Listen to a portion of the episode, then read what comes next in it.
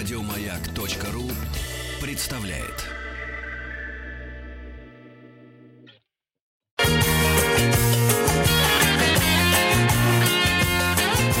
Вахтанг Махарадзе и Павел. И сегодня в программе, посвященной соцлагерю, мы будем говорить о культурной революции в СССР. У нас на связи доцент кафедры культурологии Московского педагогического государственного университета Елена Александровна Бучкина. Елена Александровна, здравствуйте. Здравствуйте, Елена Александровна. Здравствуйте. Елена Александровна, а вот э, скажите, пожалуйста, революция – это ведь когда верхи не могут, а низы не хотят, как нам в школе говорили. Но термин «культурная революция» введен самим Владимиром Ильичем, Ильичем Лениным. Так можно ли называть вот этот э, комплекс э, всех мер э, революцией культурной?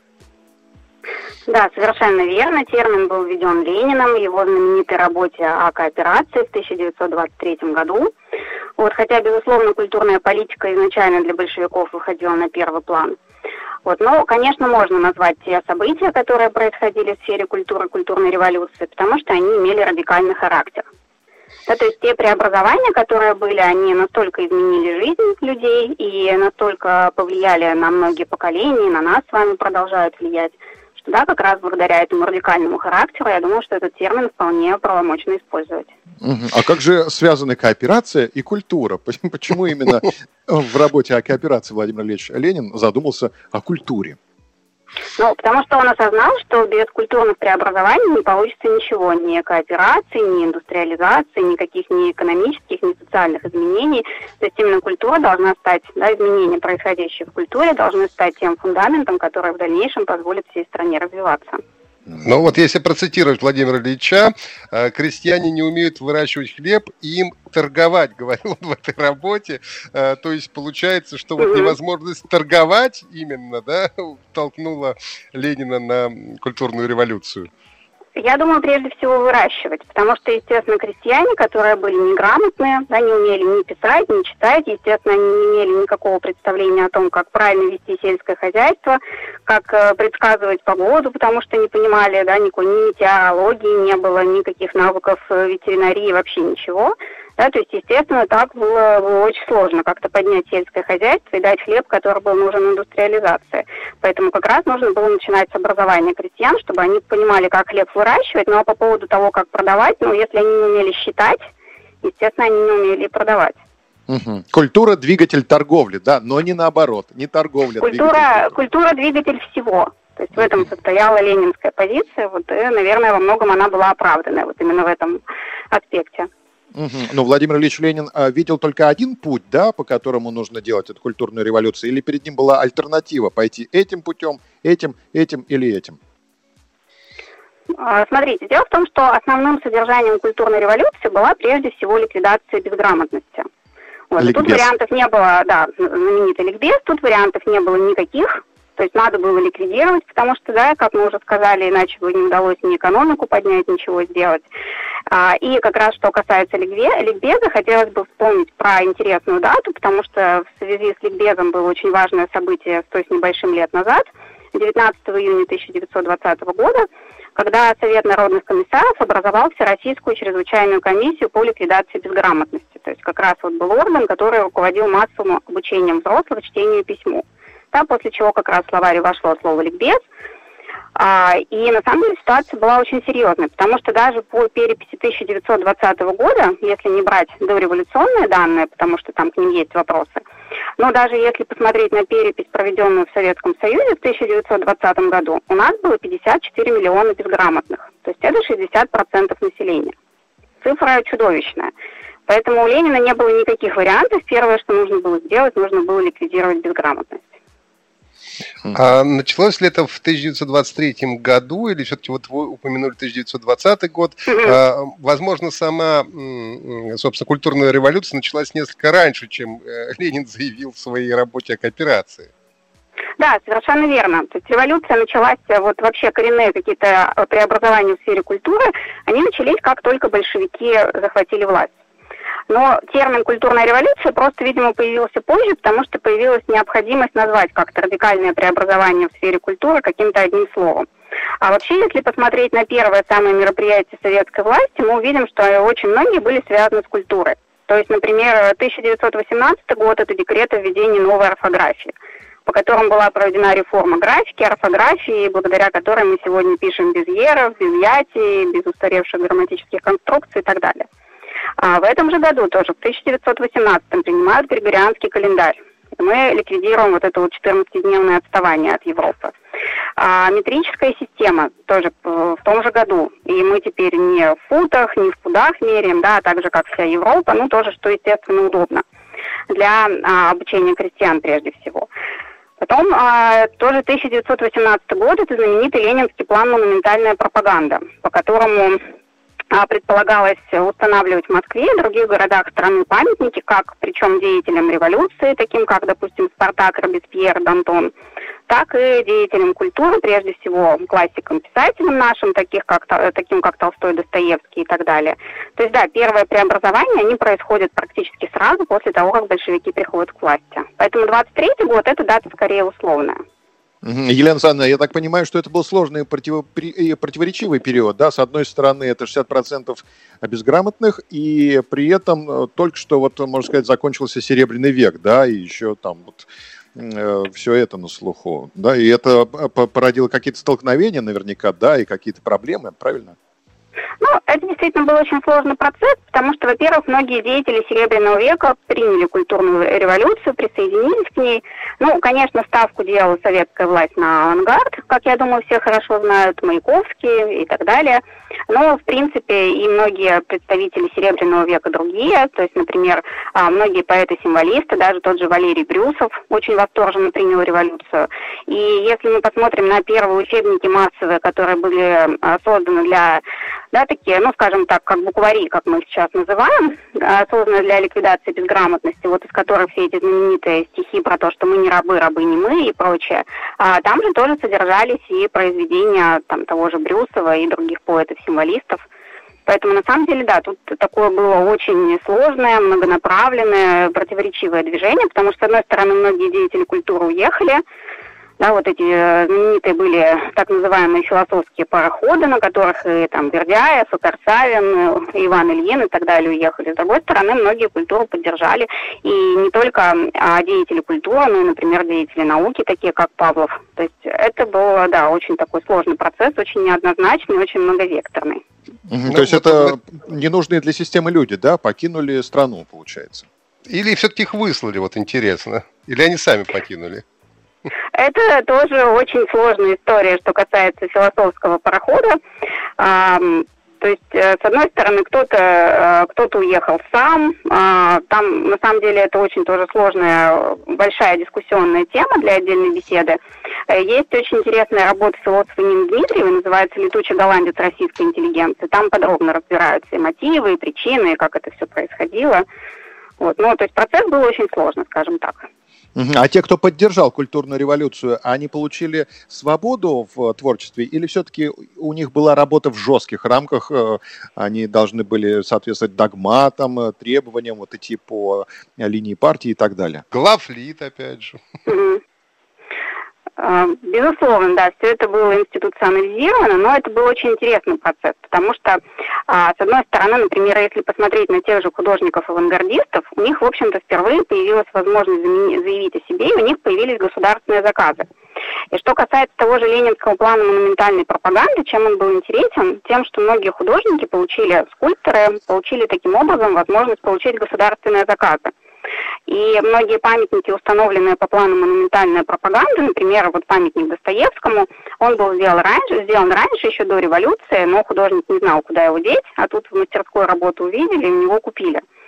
И что, например, касается авангардистов, они как раз ну, в такую систему распространения своей, э, своих продуктов творчества, они включились как раз благодаря культурной политике. То есть тут такая очень интересная история, например, музея живописной культуры. А, интересно, что это первый музей современного искусства в мире, а, кроме этого, это музей, созданный и организован художниками. В нем активно принимали участие и Василий Кандинский, и Казимир Малевич, и Александр Родченко. А, и как раз для этого музея были закуплены их работы, то есть впервые было такое, что их работы в таких больших объемах закупали. А, была специальная учреждена комиссия, мы тогда очень любили учреждать по любому поводу комиссии. Отобрали 143 художника, работы которых нужно было закупать в музее, и как раз там на 90% были авангардисты.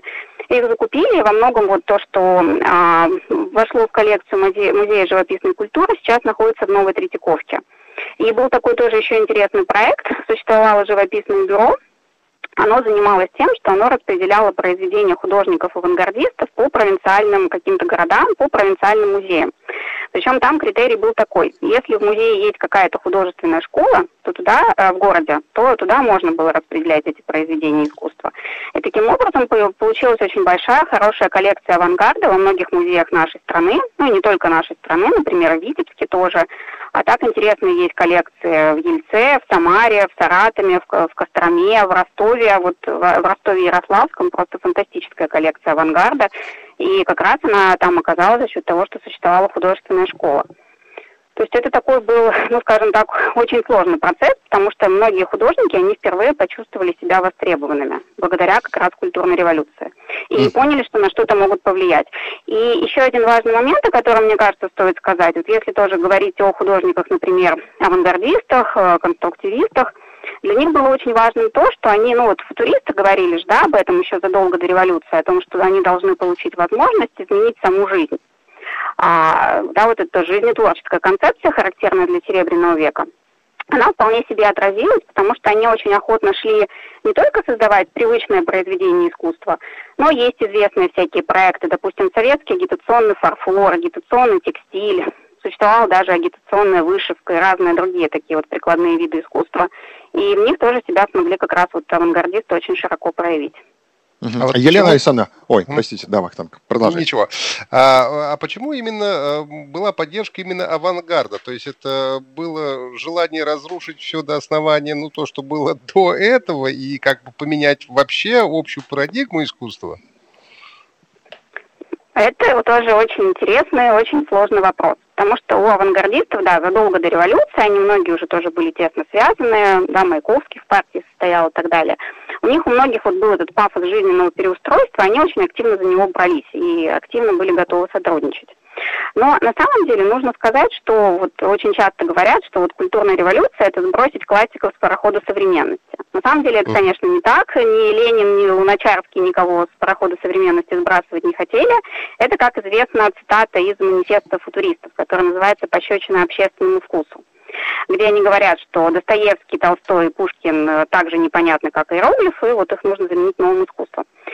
А на самом деле интересно, что лидеры большевиков, наоборот, ну, прежде всего Ленин и Луначарский, у них была такая концепция искусства, что они, наоборот, считали, что нельзя порвать с предыдущей культурной традицией. И надо из нее взять самое важное для нации интересное. То есть они так и писали, что в предыдущей культуре было прогрессивное течение, которое можно использовать. И вот я упоминала уже план монументальная пропаганда ленинский. Интересно, что по этому плану на многих учреждениях городских известных зданиях поместили доски с разным текстом. И вот в частности на а, правой части фасада исторического музея была доска с таким текстом «Уважение к древности есть, несомненно, один из признаков истинного просвещения».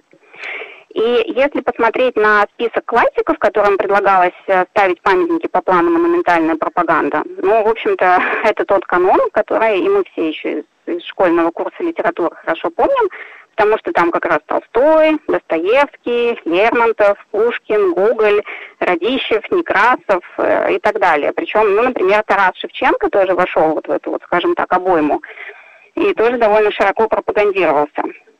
Потом, например, можно посмотреть на историю издательства «Всемирная литература», которое было создано после революции, очень много им занимался Горький, и задача этого издательства была как раз публикация, перевод, комментирование и публикация лучших произведений мировой литературы, начиная с 18-19 веков. И финансировалось это полностью Народным комиссариатом просвещения. То есть на самом деле это тоже была ситуация такая интересная, потому что на самом деле радикального разрыва с предыдущей культурной традицией не было был скорее вот такой пересмотр. Елена Александровна, а вот какие особенности культурной революции можно отметить в связи э, с огромной территорией страны и э, национальным составом в частности? Ведь наверняка э, как-то не везде шло гладко и ровно. конечно, было очень много всяких проблемных моментов. А, очень интересно почитать, например, была такая форма учреждения культуры, очень оригинальная, передвижные, такие передвижные учреждения культуры, как э, Красный Чум. То есть это кочевое учреждение культуры на Крайнем Севере. А, их создавали среди различных кочевых народов. Вот, и, например, многие организаторы красных чумов, они сталкивались прямо с очень серьезным противодействием, потому что, естественно, они ну, приезжали к какому-нибудь племени, там местный шаман говорил, что нет, нельзя с этими людьми сотрудничать, и в лучшем случае их выгоняли, там могли избить, покалечить и так далее. То есть это такой, ну, был прям очень тяжелый процесс. А потом, если говорить а, о культурной революции в стране в целом, тоже очень интересным моментом а, была а, проблематика языкового строительства. Потому что на всех, для всех национальных окраин, для всех республик, входивших в СССР, в 20-30-е годы очень широко развернулось вот это языковое строительство. Потому что надо сказать, что в национальных регионах ситуация с грамотностью была существенно хуже даже, чем в России. Потому что особенно среди женщин. Очень большое количество было народов Кавказа, Средней Азии, Поволжья даже. А, например, удмурты, поволжский народ, у которых грамотных женщин было меньше одного процента. Причем эта грамотность не на русском языке, это на любом языке, включая, например, арабский для каких-то тюркских народов. А именно культурная революция путем того, что там провели ликбез, она позволила в невиданно быстрые сроки этих людей обучить писать, читать, понимать прочитанное, потому что а, в 1939 году состоялась перепись населения, которая показала, что в национальных регионах грамотность уже достигла 80%. Елена Александровна, тоже... Елена Александровна, сейчас uh у нас э, будет выпуск новостей, и э, после этого мы продолжим и как раз поговорим, как прошла культурная революция в республиках Советского Союза. Говорим сегодня Отлично. о культурной революции. Спасибо.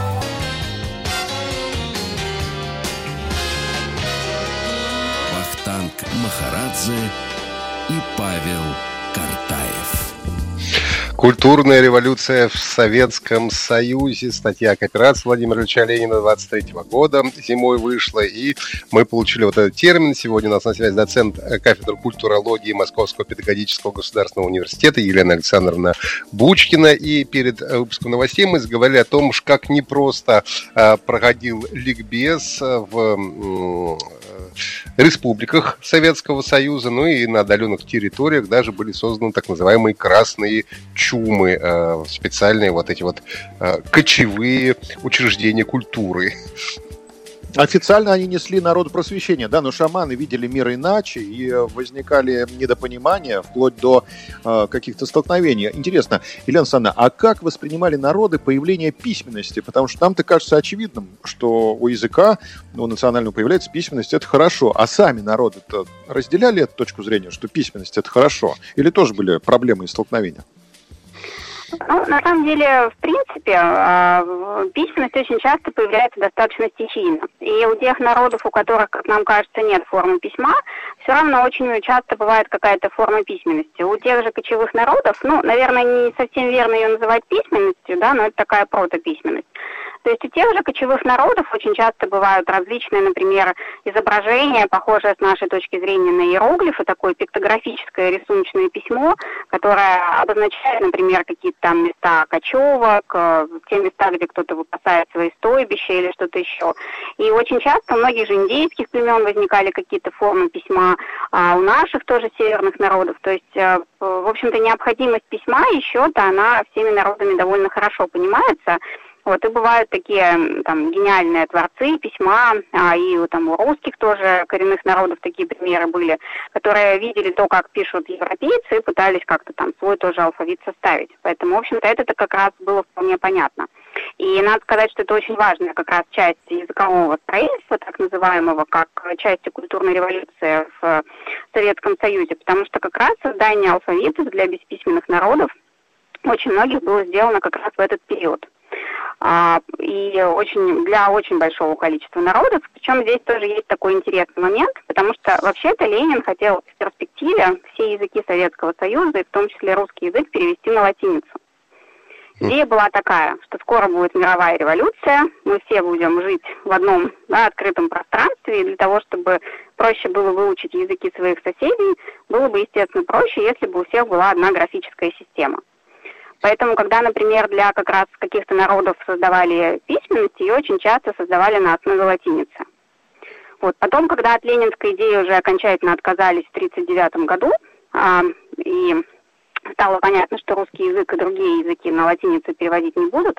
Наоборот, вот эти вот языки, для которых изначально создали графическую систему на основе латиницы, стали переводить на кириллицу. И вот это уже оказалось очень болезненно. А особенно болезненно стало для таких народов, как, например, татары, потому что у них была традиционная система письма на основе арабской вязи. Она для тюркских языков не очень удобна. Поэтому, например, а, не только у нас э, от нее отказались, но, допустим, как известно, турецкий язык тоже ей не пользуется. Но там это тюрк у них да, все да, это. Да, совершенно верно, да. Он тоже пытался интегрировать в общий культурный контекст, да, и отошел от вот этой арабской вязи, и им создал систему письма на основе латиницы. У нас им тоже создали систему письма на основе латиницы, то есть образованным людям пришлось один раз переучиться, а потом, да, после 30-х годов опять пришлось еще раз переучиться и перейти с латиницы на кириллицу. Это, конечно, было очень болезненно, прежде всего для национальной элиты. А вот интересно, скажите, Елена Александровна, а вот э, когда несли э, культурную революцию э, в республике и какие-то далекие народы, приоритет был все-таки научить их русскому языку или национальные языки тоже учитывались в этой системе? Как раз приоритета а, обучения их русскому языку не было. Как, как ни странно нам это сейчас покажется, потому что наоборот было движение, которое называлось коренизацией, когда наоборот на вот коренной язык переводили, допустим, дело производства в республике. И как раз очень много для того, чтобы украинский язык окончательно сформировался как язык, было сделано именно во время культурной революции. А как раз для многих языков вырабатывалась литературная норма, потому что часто проблема в чем? Если а, язык какого-нибудь народа, который ну, рассеян, да, там существуют различные диалекты, а иногда довольно бывают затруднены контакты, потому что, ну, допустим, вот кочевой народ кочует по большой территории. Конечно, там складывается большое количество диалектов, и между носителями разных диалектов взаимопонимание бывает затруднено.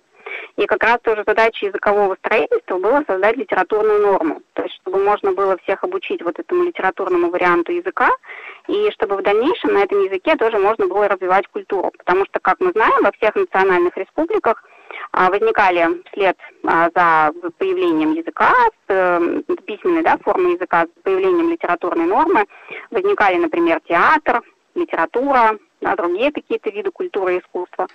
Вот поэтому как раз была задача создать да, вот эту вот литературу. Как известно, литература социализма – это литература, националь... литература национальная по форме и социалистическая по содержанию. И вот задача была как раз создать вот эти вот свои да, э, культурные традиции национальные. А при этом э, была такая тоже очень интересная концепция, то есть как такой своеобразный лозунг, что человек, любой человек, живущий в Советском Союзе, должен иметь возможность прочитать Пушкина и Ленина на своем родном языке. Поэтому то, что в первую очередь переводили, когда создавалась система литературного языка, это, соответственно, были вот Пушкин и Ленин, как такие важные культурные вещи. Елена Александровна, а в киноустановках народ видел бесовщину, заглядывал за экран? Вообще, какие цели э, ставили перед кинематографом тогда, молодым искусством? Ну, понятно, что кинематограф – это важнейший из искусств, э, и в различных э, культурных э, учреждениях того времени, например, в рабочих клубах, в избах читальных, которые такой прообраз библиотеки на селе, планами предполагалось наличие проекторов и предполагалось наличие возможности демонстрировать кино. И более того, если вспомнить про красный чум, тот самый, есть очень интересное описание оборудования красного чума. Например, вот а, в современной Тюменской области, а, красный чум при Сочинской культбазе, там перечисляется оборудование, которое есть, сколько голов оленей, сколько упряжек, сколько единиц литературы. И в частности, там есть, э, ну, тоже очень интересные вещи, например, шахматы, какие-то музыкальные инструменты, но и тоже есть, естественно, проектор. То есть такая была задача, что если привезут какой-то фильм, а, чтобы была возможность его показать. Но по воспоминаниям как раз к кинематографу все относились очень позитивно, с большим очень удовольствием смотрели, очень живо на это реагировали. Ну, Елена Александровна, если я правильно помню окончание э, цитаты про то, что э, кино это у нас величайшее из искусств, то э, там, по-моему, было окончание том, пока как раз народ не станет грамотным или что-то в этом духе. Да, совершенно верно, так и было. Ну, потому что а, понятно, что когда появляются новые медиаканалы, прежде всего бывает такое вот, ну, ощущение, что они должны выполнять функцию прежних медиаканалов.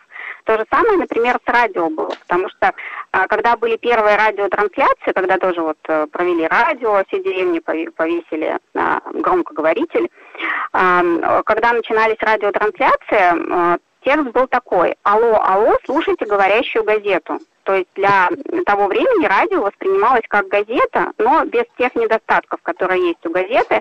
И даже Ленин называл радио газетой без бумаги и без расстояния. То есть не надо тратиться на то, чтобы напечатать, и на то, чтобы довести. Поэтому и кинематографу таким образом в первое время относились. То есть казалось, что это такой вот переходный шаг к тому, чтобы все овладели чтением и начали читать какую-то более высокую литературу. Елена Александровна, вот вы, э, вот то, что вы сейчас рассказываете, вообще складывается такое э, очень позитивное восприятие культурной революции, куда ни посмотри. Но, с другой стороны, ведь, наверное, не нужно забывать и о политической подоплеке, да, ведь э, важно было через грамотность населению, в общем-то, внушить пропаганду советского образа жизни, чтобы они могли прочитать в газетах, в газете «Правда», не знаю, или еще в какой-нибудь правильные какие-то вещи, и так далее. А, может быть, это даже было важнее, чем читать Пушкина. Ну, то есть читать Ленина, возможно, было важнее, чем чтение Пушкина в тот момент. Ну, конечно, не без этого. Идеологическая составляющая была. Но мы должны понимать, что, в принципе, любой просветительский образовательный процесс, он всегда нагружен идеологически. Просто бывает обычно идеология так более скрыта и растворена каком-то общем потоке передачи знаний. А, тут как раз этого никто не стеснялся, все честно обо всем заявляли, и те же первые вот какие-то, если говорить о ликвидации безграмотности, то в пунктах по ликвидации безграмотности, ликбез, там а, была образовательная программа на 3-4 месяца, и она предусматривала уроки тоже политической грамотности, но э, надо сказать, что тоже эта политическая грамотность, она была очень сильно перемешана с разной общей информацией. То есть это понятно, что был такой тоже момент для того, чтобы привязать какую-то политическую пропаганду к актуальной информации. И она была очень тесно перемешана, ну, например, с той же политической географией. Потому что, например, в методичках для а, избачей, то есть это сотрудники из читален, по поводу их работы, планирования работы с газетой и так далее. Там, например, есть такая рекомендация, что надо раз в неделю обязательно вслух читать газету и читать как раз политические новости, и при этом обязательно стоять рядом с картой и на карте показывать все страны, которые упоминаются. Например, если упоминается Япония, обязательно на карте нужно показать э, столицу Японии и так далее. И в таких этнографических очерках того времени это тоже упоминается, что это тоже был такой важный момент. Поэтому, ну, я бы не сказала, что а, была такая позиция, что самое главное, пусть читают Ленина, а больше ничего не читают. Просто скорее здесь логика была такая, что вот Ленин вошел вот в этот вот канон того, что должен знать образованный человек на тот момент.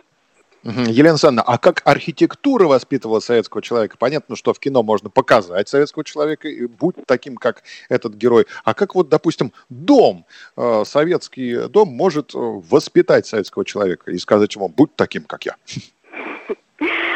дом прекрасно может воспитать, потому что вообще городское пространство, оно все может воспитать. То есть не только дом, а, потому что понятно, что всех в новые дома переселить сразу не получится. Конечно, это период, это строительство домов, домов коммун, знаменитые вот на Шаболовске эти дома коммуны.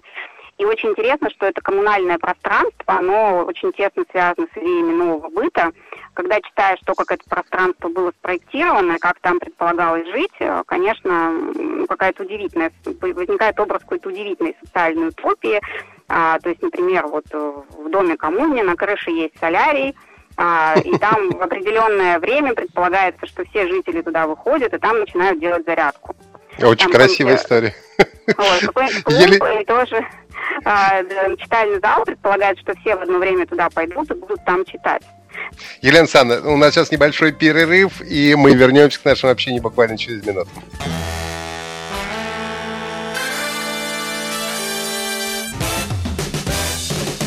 Вахтанг Махарадзе и Павел Картаев.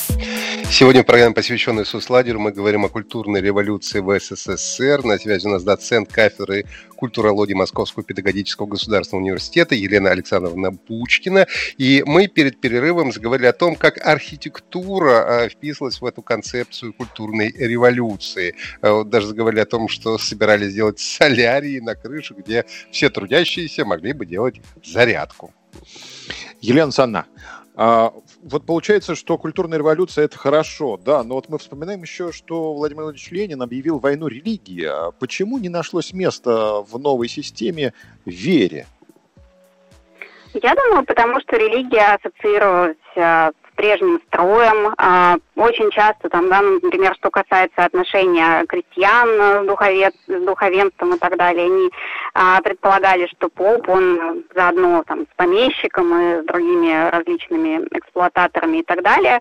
Но на самом деле тоже здесь была довольно сложная система взаимодействия с религией, и надо не забывать, что тоже в первые годы советской власти, например, проводились открытые диспуты, в которых участвовал а, нарком просвещения Анатолий Луначарский, то есть он изначально ни, никого не запрещал, он а, такой вел открытый диалог, открытую дискуссию, то есть здесь тоже был процесс такой достаточно сложный, и отношения ухудшались скорее вот постепенно. А потом церковь действительно, ну, мы же хотим людей научить, дать им какие-то новые знания.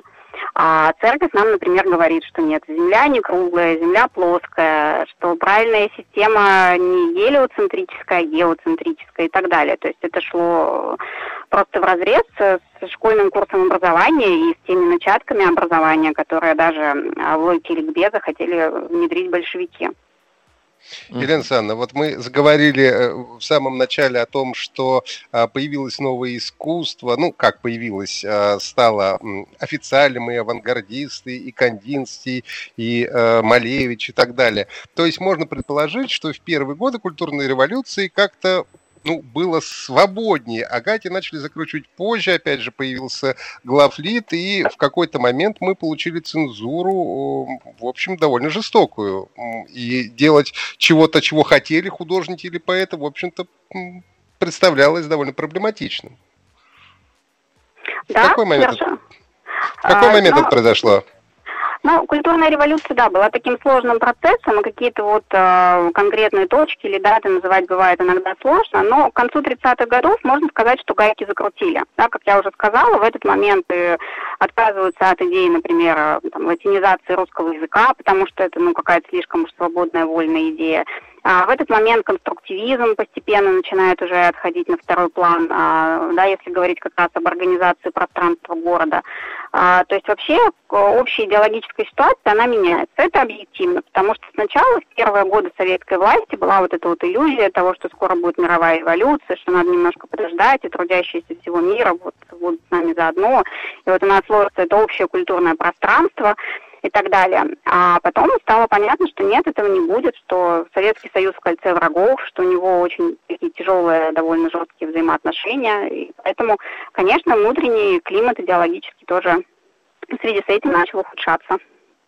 А Владимир Ильич Ленин а, придумал нам, как жить, а как отдыхать. Он а, придумал что-нибудь, говорил он придумал. про праздники. Да, вот расскажите. Конечно. А, если говорить как раз об архитектуре, тоже такой вот очень интересный момент, и об организации городского пространства, что как раз в это время возникло такое новое явление, как парки культуры и отдыха.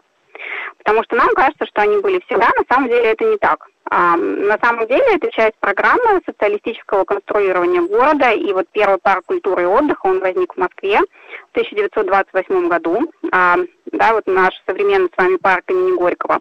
И у него были вполне определенные цели, то есть человек должен был отдыхать культурно путем организации, путем организации, прежде всего, самодеятельности – путем участия в каких-то компаниях, общественного воспитания, развлечения и так далее. То есть это все было прописано. И интересно, что вот мы сейчас парк так и воспринимаем, как то место, где мы, э, куда мы приходим отдыхать, и даже ждем очень часто, что в парке будут какие-то объекты, а, которые нам в этом помогут. Ну, например, открытая какая-нибудь открытая летняя лектории или те же кинотеатры под открытым небом, которые были очень популярны. Но это тоже то, что возникло уже при СССР, потому что не нужно забывать, что парки до революции были очень закрытыми. И нам сейчас это дико, но известно, что, например, в Петрограде или Севастополе перед парками висели таблички «Нижним чинам и собакам ход воспрещен», Ну или, например, в Казани, тоже перед городским парком, висела табличка а, «Татарам и музыкантам вход воспрещен». То есть э, людей в парк могли вполне не пускать, потому что это было не общее пространство, а вот именно как такое общее пространство такого а кому... отдыха. А кому оно тогда принадлежало, получается? То есть частное, что ли, было? Были э, какие-то парки были частные, какие-то муниципалитеты, но как раз муниципалитет считал, что некультурные солдаты или некультурные татары ходить туда не должны, потому что они будут плевать, топтать, ходить по газонам и так далее. Вот, а советского человека сначала научили, что нужно не плевать и не ходить по газонам, а потом решили, что вполне можно выпускать в парк. Елена Александровна, а какой праздник был самым любимым у советского человека? Сложно сказать, потому что праздников было очень много интересных, и были такие для нас э, экзотические совершенно э, праздники. Например, были красные крестины, красная масленица, а, то есть противовес тем привычным патриархальным праздникам, потому что для крестьянина, конечно, главный праздник был не день рождения, а как раз вот именины, то есть э, день его крестин. Вот противовес, например, создавались красные крестины, и очень долго отмечались тоже вот именно они, как наш сегодняшний аналог дня рождения. А, то есть вот эта вот а, особая культура праздников, она была и семейная, не только общегосударственная. А, ну так, наверное, 1 мая один из таких самых выдающихся праздников для советского человека. И первые такие изменения городского пространства очень сильно планировались как раз к 1 мая. Вот 1 мая 18 года Москва впервые изменилась, потому что планировалось отмечать Первомай. То есть э, тогда оформление Кремля было сделано особо и так далее. Вот, ну и, конечно, годовщина революции. Куда угу. без этого? Спасибо большое за интересную беседу. Сегодня у нас на связи э, была доцент э, кафедры культурологии Московского педагогического государственного университета Елена Александровна Бучкина. Мы сегодня говорили о культурной революции в Советском Союзе. Можно сказать, что она закончилась в 1939 году? Я думаю, нет, конечно, что она продолжалась дольше, хотя очень многие исследователи считают до 39-го. И не нужно забывать, что, например, в 1953 году в нашей стране, ну, в СССР, возникло первое в мире Министерство культуры. Спасибо большое вам за общение. Спасибо. Мы прощаемся до четверга. Павел Картаев, Ахтанг Махарадзе. Всего вам доброго. До свидания. До свидания. Спасибо. Еще больше подкастов на радиомаяк.ру